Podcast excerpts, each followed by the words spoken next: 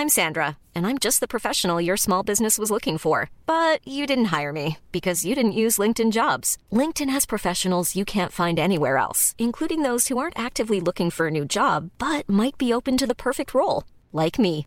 In a given month, over 70% of LinkedIn users don't visit other leading job sites. So if you're not looking on LinkedIn, you'll miss out on great candidates like Sandra. Start hiring professionals like a professional. Post your free job on linkedin.com/people today. Est-ce que le vin de Bordeaux n'a jamais changé? Si, il a toujours changé. D'abord parce que le consommateur lui change, donc le vin s'adapte au consommateur aussi. Donc il ne faut pas s'inquiéter de ça, je pense. Ça sera aux vinificateurs, aux vignerons, aux négociants, aux consommateurs, finalement, de trouver ce juste équilibre entre finalement l'offre et la demande.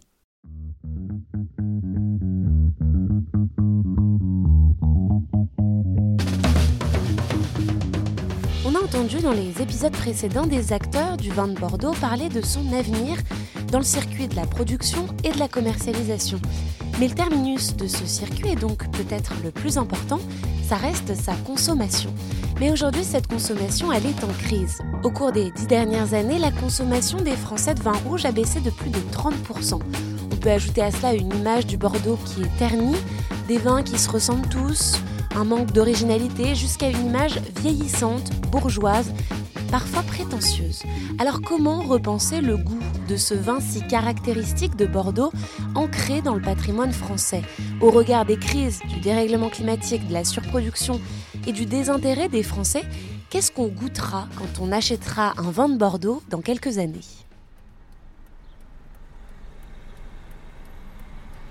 Donc on est de retour dans la voiture, cette fois-ci pour aller où ça Elsa? On va à l'Institut des sciences de la vigne et du vin à Villeneuve-d'Ornon, donc euh, environ 30 minutes euh, de Bordeaux. On va rencontrer Gilles de Revel qui est professeur euh, d'œnologie, qui va nous parler un petit peu euh, du goût euh, des, marqueurs forts de la typicité du Bordelais et de ce que ça pourrait devenir dans le futur.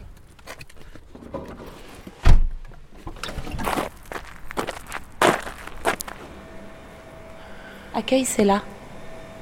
Bonjour, on a rendez-vous avec monsieur de Revel. Bonjour. Allez, euh, donc là, c'est les labos, là, c'est les bureaux. Voilà, je suis Gilles de Revel, je suis professeur, enseignant-chercheur à l'ISVV, l'Université de Bordeaux, et ancien doyen de la faculté d'énologie. Euh, Est-ce que vous pouvez commencer par nous expliquer euh, euh, les marqueurs principaux d'un Bordeaux, ce qui fait sa, ce qui fait sa typicité, son caractère, euh, comment on sait qu'on a affaire à un Bordeaux quand on déguste un verre de vin? Alors, votre question est intéressante parce que quand vous me dites Bordeaux, moi je sais, mais c'est pas évident puisque vous ne donnez pas la couleur du vin. Oui, Et Bordeaux est pour vous forcément du rouge. Oui. Alors c'est très intéressant parce qu'actuellement, bien sûr, Bordeaux est majoritairement du rouge, alors que Bordeaux n'a pas toujours été rouge, et il a même été majoritairement blanc. Donc historiquement, c'est pas évident. Mais à notre époque, bien sûr, et vu la question que vous posez, nous parlons des vins rouges. Les vins rouges, euh, c'est déjà la couleur.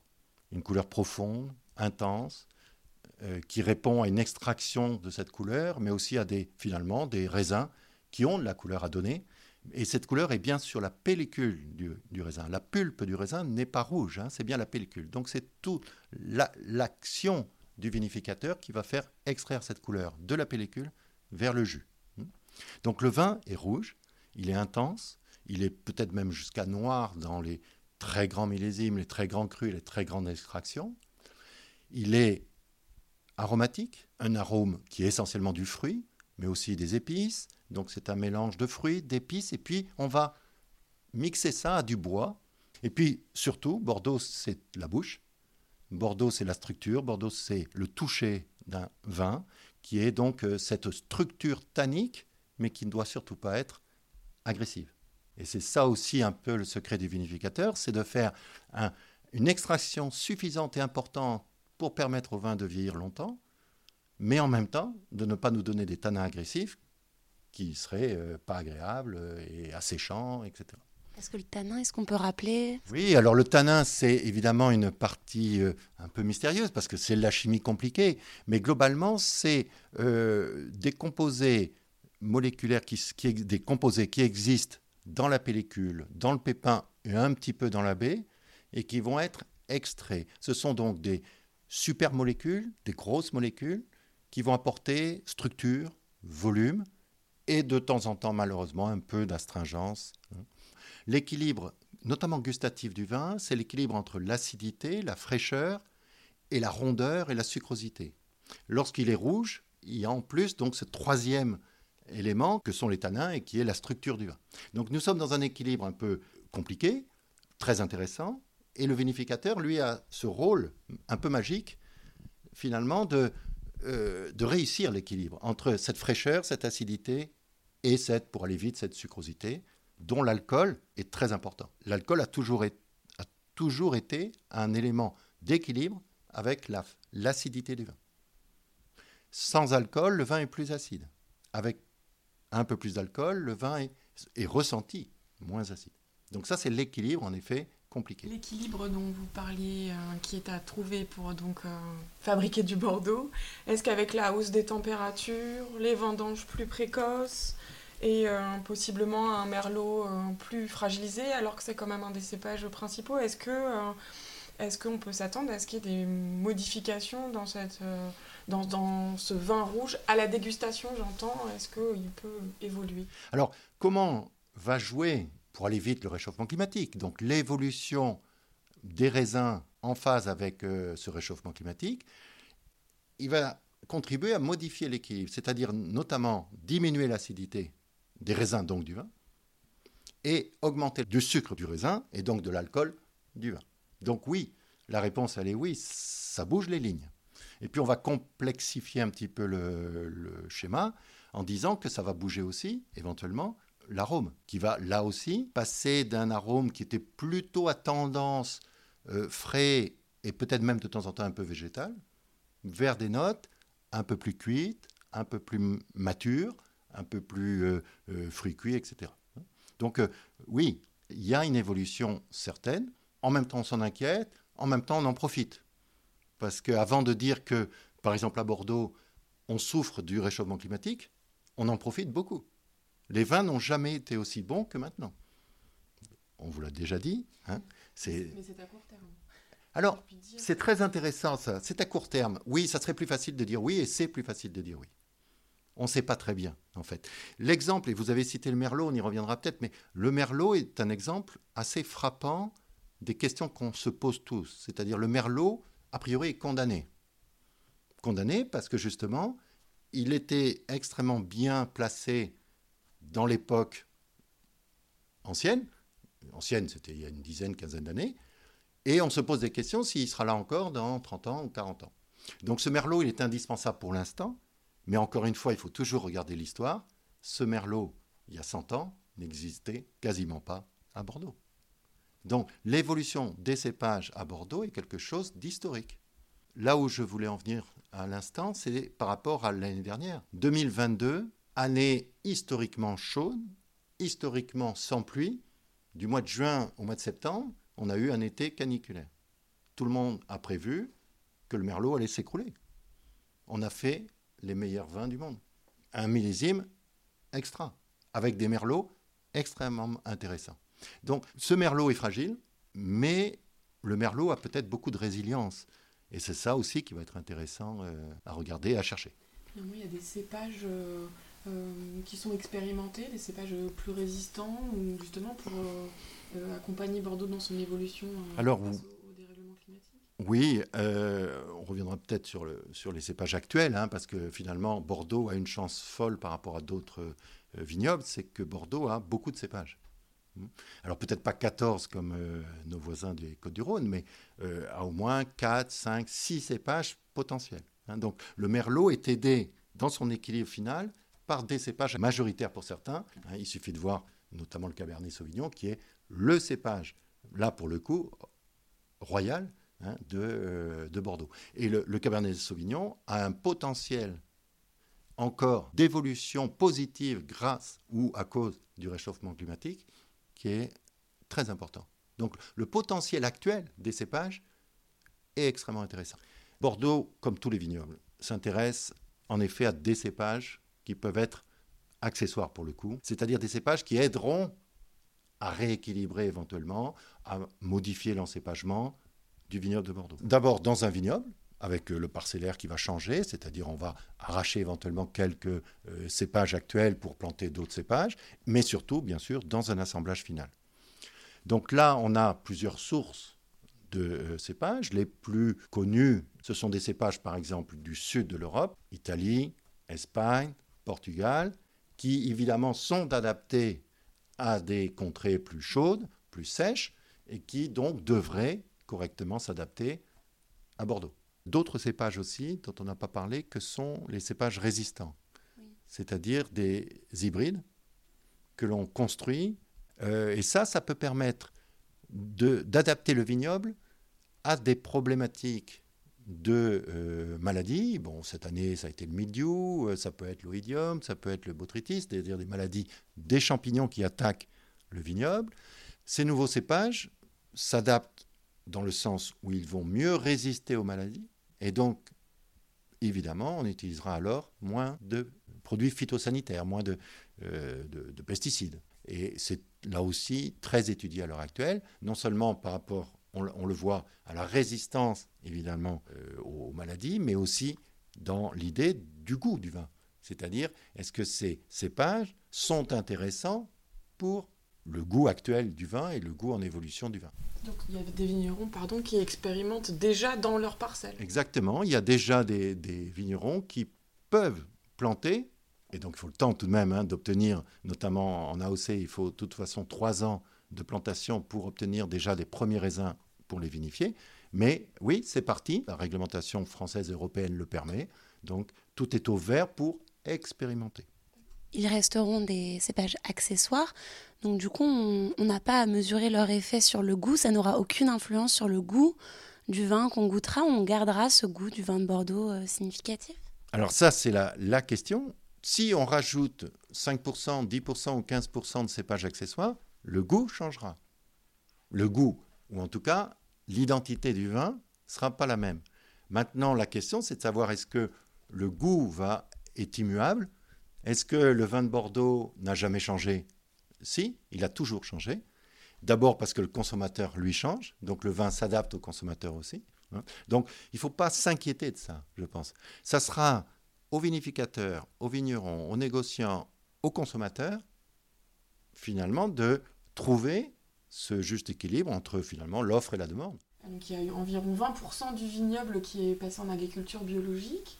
Est-ce que euh, si on vous donne à goûter un vin, vous allez sentir dessus qu'il est bio Est-ce qu'au au palais, il y a, euh, est-ce que ça, ça, se sent au goût? La question est intéressante et la réponse est très facile. Non. Non? Non. Il n'y a aucune différence entre un vin bio et un vin dit de viticulture conventionnelle et même de, de, vinification conventionnelle, puisque un vin bio est un vin dont l'agriculture, la viticulture est sous conditions biologiques, mais aussi, bien sûr, depuis 2012, la vinification et les pratiques œnologiques. Hein. Mais euh, non, la, réponse, elle est non. Alors après, évidemment, tous les jours, vous pouvez me démontrer le contraire. Vous pouvez me faire goûter un vin bio et un vin dit conventionnel, et il y a des différences. Mais parce qu'il y a des différences entre deux vins. D'accord? Mais il n'y a pas, et sans doute tant mieux, il n'y a pas un signe dans le goût du vin qui nous dit que le vin est bio. Question qu'on se posait quand même, parce que je pense qu'il y a quand même encore des idées reçues sur le fait qu'un vin bio est peut-être euh, moins bon, moins structuré peut-être, moins complexe. Euh. Non, absolument pas. Euh, tout dépendra de ce qu'on fait du raisin et du vin. Et donc tout est dans la nature et entre guillemets, entre guillemets, les, tous les, les goûts sont dans la nature des vins bio. Euh, vous aurez des vins très structurés, vous aurez des vins légers, vous aurez des vins pas très bons, des vins très très bons. Euh, tout dépend euh, de, ce qu'on fait de son raisin et de son vin.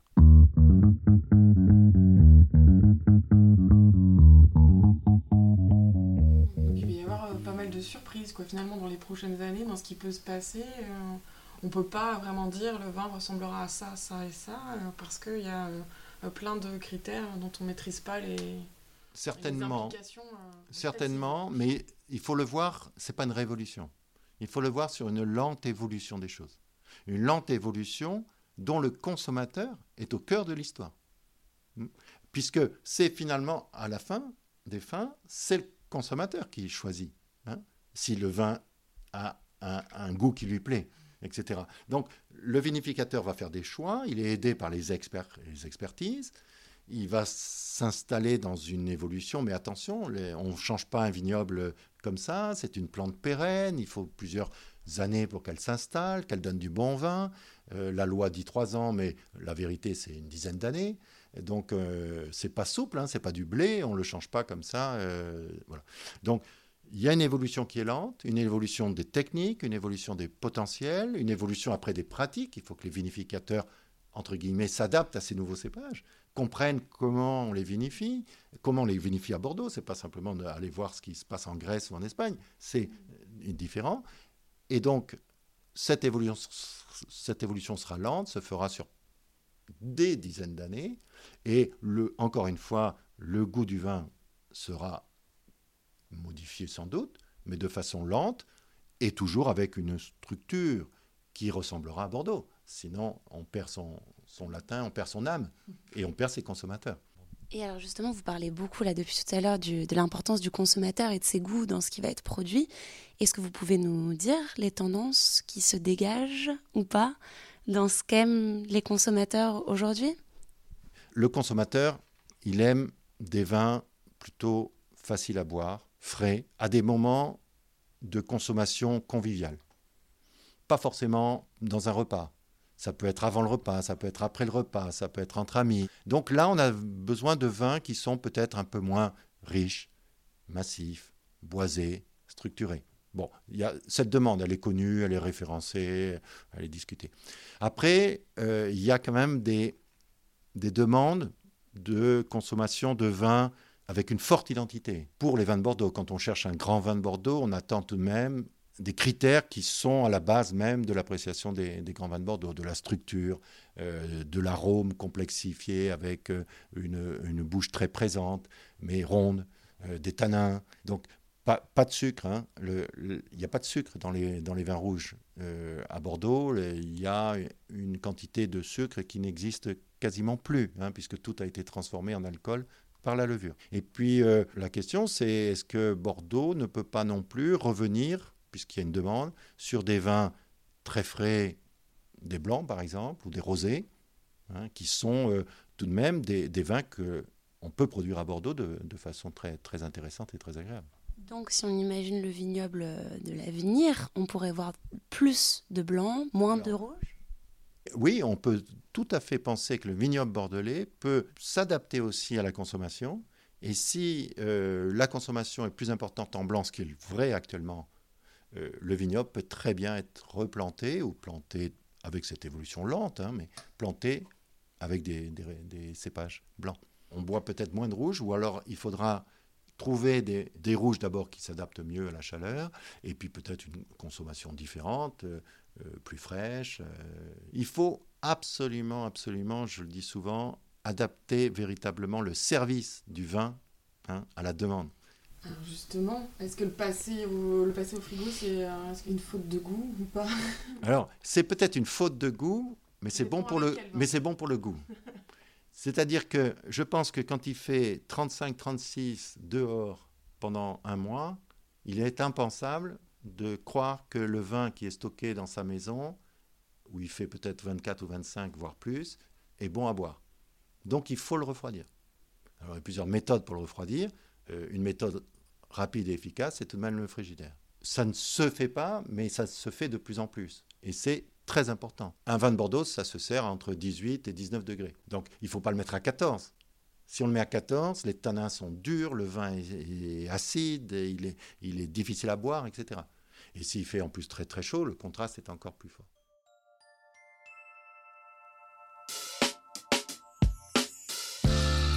L'avenir du goût du vin de Bordeaux dépendra donc surtout des consommateurs, de ce qu'ils aimeront dans quelques années. De là, le vignoble bordelais est amené à évoluer, comme il l'a toujours fait finalement. Et après ces deux jours dans le vignoble bordelais, c'est ce qu'on retient avec Elsa de toutes nos rencontres, et puis surtout que cette évolution est déjà en cours. Merci d'avoir écouté cette série réalisée pour le podcast Minute Papillon Si elle vous a plu, n'hésitez pas à la partager, à en parler autour de vous et puis surtout à vous abonner sur votre plateforme ou appli d'écoute préférée. À très vite et d'ici là, bonne écoute des autres podcasts de 20 minutes.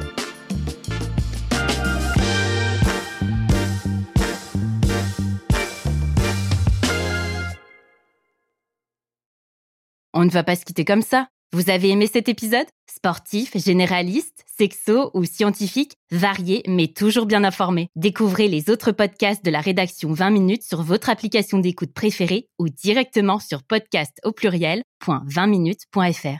Et merci de nous avoir écoutés.